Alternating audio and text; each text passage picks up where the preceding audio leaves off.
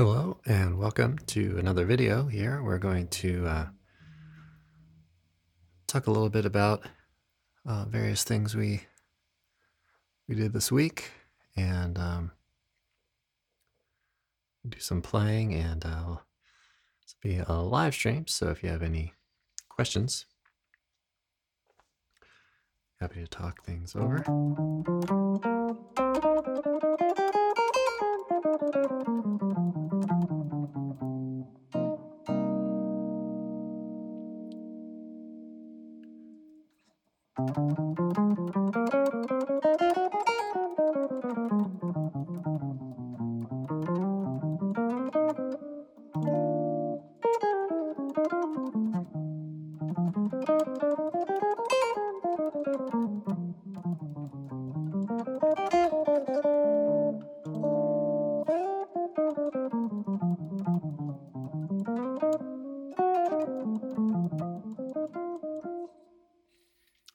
So a few tunes that we've been working on, um, working on Falling Grace a little, little bit here. Um, and we're working on um,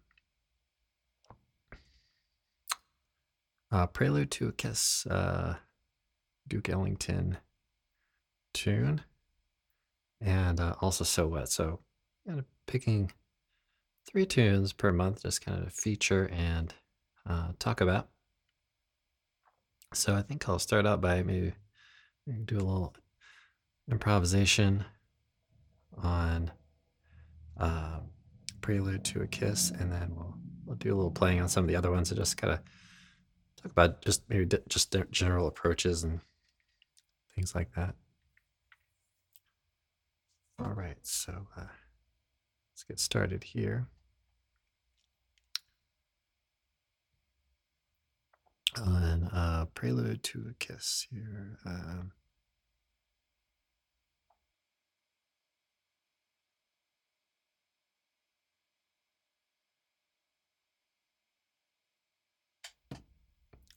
all right, find a good tempo.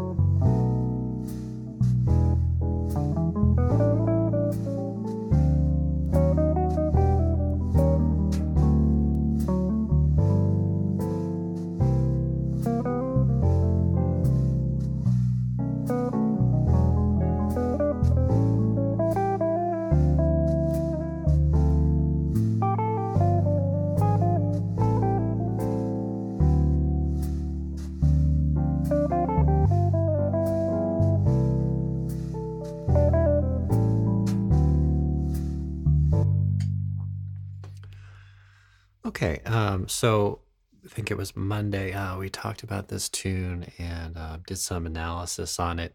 Um, talked about the different sections and the uh, progression.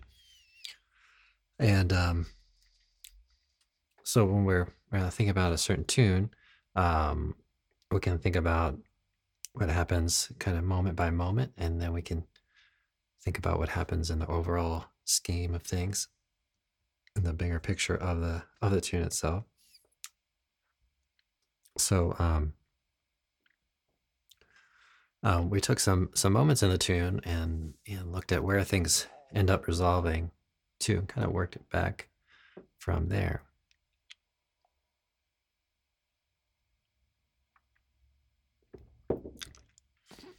All right, so um, so we decided on C, and if we kind of let's say we move over to the screen here, if we back up kind of from there, we have this. Uh, it's really kind of cool sound of the um, G7 flat nine. You know, as at a moment.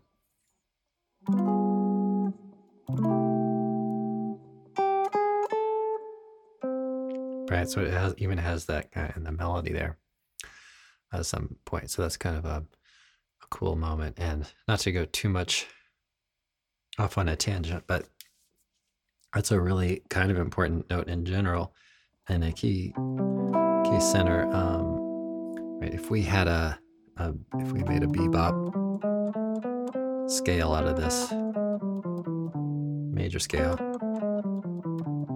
right, we'd find that that same note it's kind of sitting in between the six and the five. It sort of bridges uh, uh, two fairly consonant tones um, uh, there. Another area of significance for that for that particular um, tone is for the um, Phrygian dominant kind of sound, which is going to give us the 5-1 in minor and the relative minor. So notice if we have a A harmonic minor, And then we have that leading tone to the A minor. Okay, so that tone is uh, significant uh, from that perspective as well. So that's a, a tone that is going to be very commonly um, uh, used. That's actually sitting kind of outside of the the key signature. So um, just to go just a little touch further, um, relating that back to that uh, G7. Uh, so G7 flat nine, the key of C. If we built a scale on that, then um,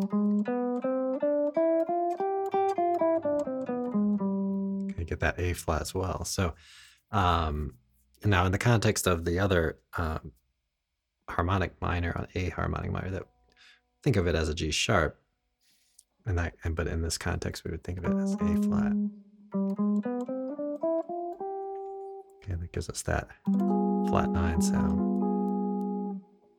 Okay, so there are you know kind of three areas of context there. So that's the um, C harmonic major scale, and we're kind of looking at it also from the perspective of the G. So that's a mixolydian with a flat nine, um, and um, then also the Phrygian dominant. So um, and the bebop scale. So all kind of share that one tone that just sits outside of the key signature. All right, so that's an area of significance. Now, uh, circle of fifths. So notice we have this, these little, I was playing this a little bit.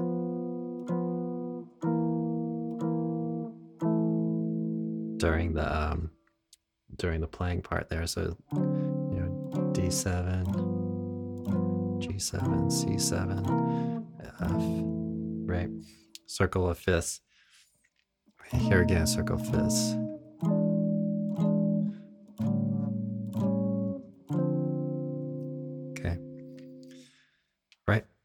Another thing, you know, so we we have this G, and there are some variations to the chord progression, but but G sharp diminished. Diminished. Now, that's interesting, right? Because that's um, if I take a G13, let's say, and I raise this up a half step, it's kind of like the G13 over A flat, right? If I, even if I put the G up high. Um, but actually, when I was playing, I was doing a little more like this. I'm that A flat way up here, right? So you have, say,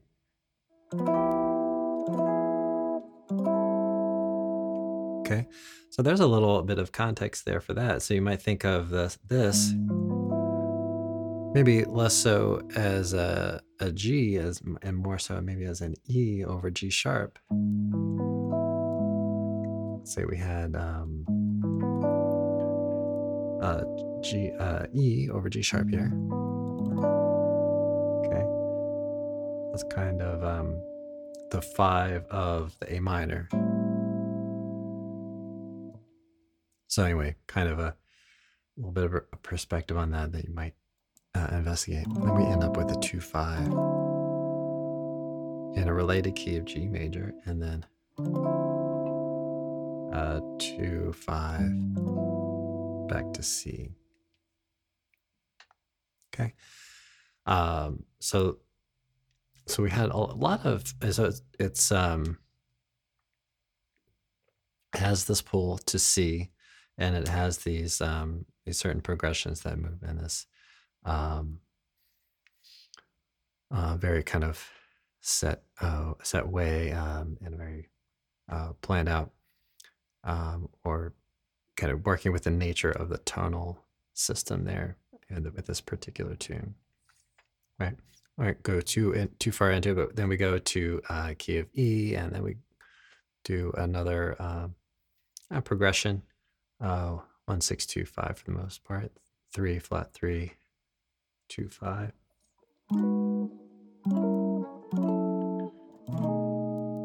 Okay. And then we get into getting ourselves kind of back to where we where we started out.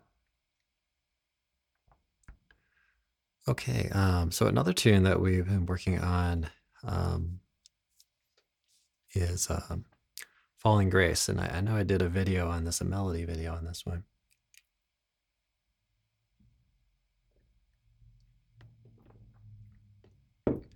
And um, so um, it's a really, really fun tune to also play, just improvise on a great melody and to improvise uh, on it as well.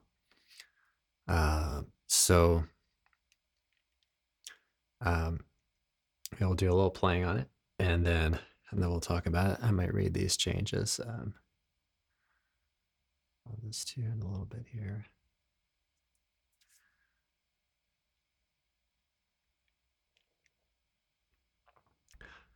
Okay, and uh, so we'll do a little playing on this one as well. Uh, um, so a very different piece um, from a different period. Okay, so this is a Steve Swallow, and it's just a different time period different kind of movement and um, jazz in that that time period. So, all right, we'll do a little uh, playing on it. I'm gonna get the close-ups of the hands here.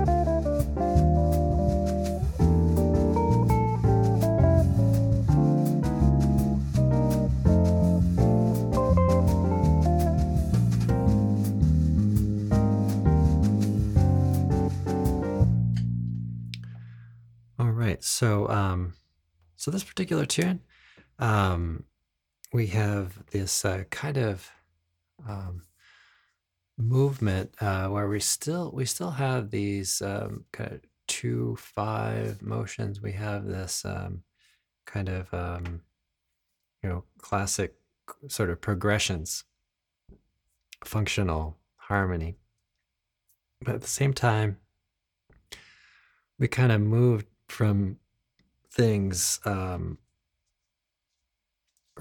move um, to and from different harmonies in sort of different ways. So there's some slash chords there, which kind of contributes to that sound. Um, we have um, maybe sudden sudden changes that are um, are not like kind of set up through a like a two five uh, to a one progression. So for example, like G major, the first end of the first section, and it goes to C minor. So we start to get this impression a little more of like a palette for a moment of time, something like that. At least that's my my kind of impression of it. Um, and then we have these kind of key areas that are um, set out. So notice at the at the end of the uh, form, we have a um, B flat, major E flat, major seven, and A flat. Okay. So what's significant about that in a um, kind of tonal harmony in that perspective? Um, so in any one key center, that that just doesn't happen. So um, if you have, um, let's say, um, you know, key of E flat, for example, let's just kind of pick one of these. I guess this would be the most logical. A flat would be the four chord, E flat would be the one chord, and then the five chord would be this B flat seven. Okay, so that's not the case in the progression, right? If we had B flat major seven, okay, then we could, or key of B flat, key of two flats, then we could have uh, the the um, E flat would be the uh, four chord, and then A flat is not in that key signature. Okay, so we kind of run into these little issues. A flat, we don't have E flat major seven or B flat major seven. We do have E flat seven. So that's just kind of interesting that those all land um, one measure when at least when you wrap around and repeat the tune. So, um, but ultimately, um, you know, sort of that that second section um, in general general kind of points pretty clearly to the key of two flats.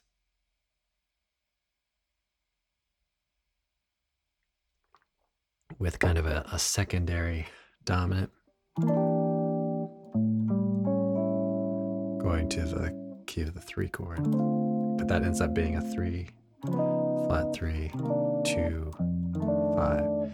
So that whole section it kind of lays out as key of key of two flats, you might say for the most part.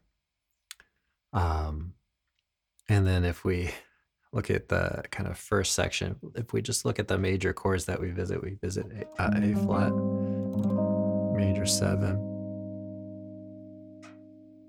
Just check in on our live stream here.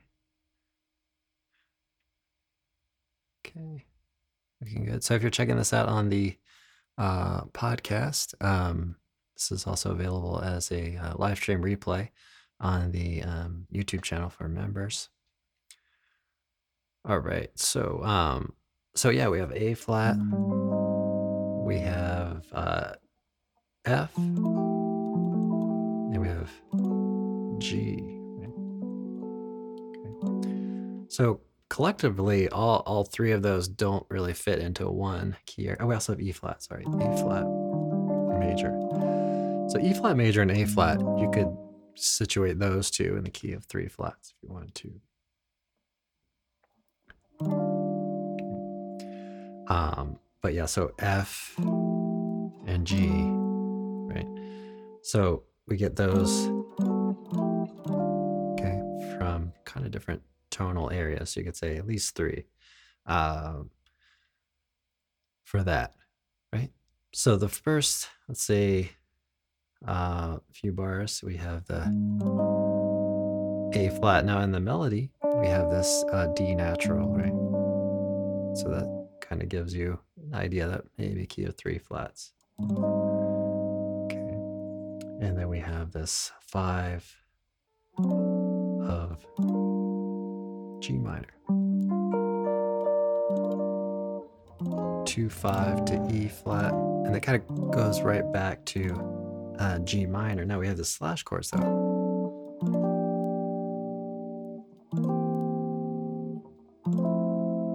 So, kind of the way that it it moves, um, you know, these these progressions move is a little bit different. So we get that.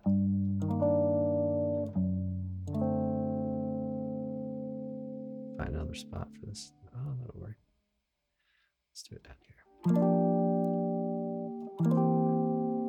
Right, so really kind of thinking about how these voicings kind of move from one to the next. We still hear these two fives and things.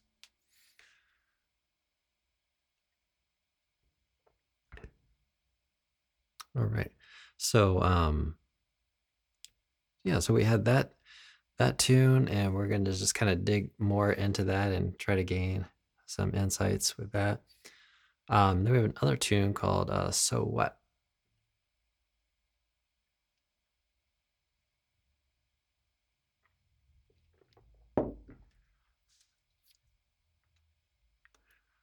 So let's do a little play on that and um,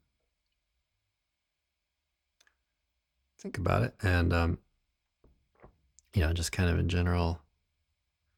Um, and another another tune that's got the same changes, uh, "Impressions" uh, by John Coltrane.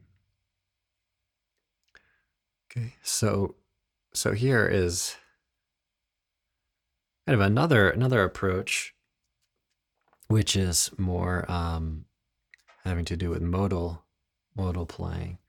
Um, so we can use different techniques to kind of stretch out and maybe create melodies and harmonies and things like that. So, uh, so let's do a little playing on this one as well. Do this one kind of medium.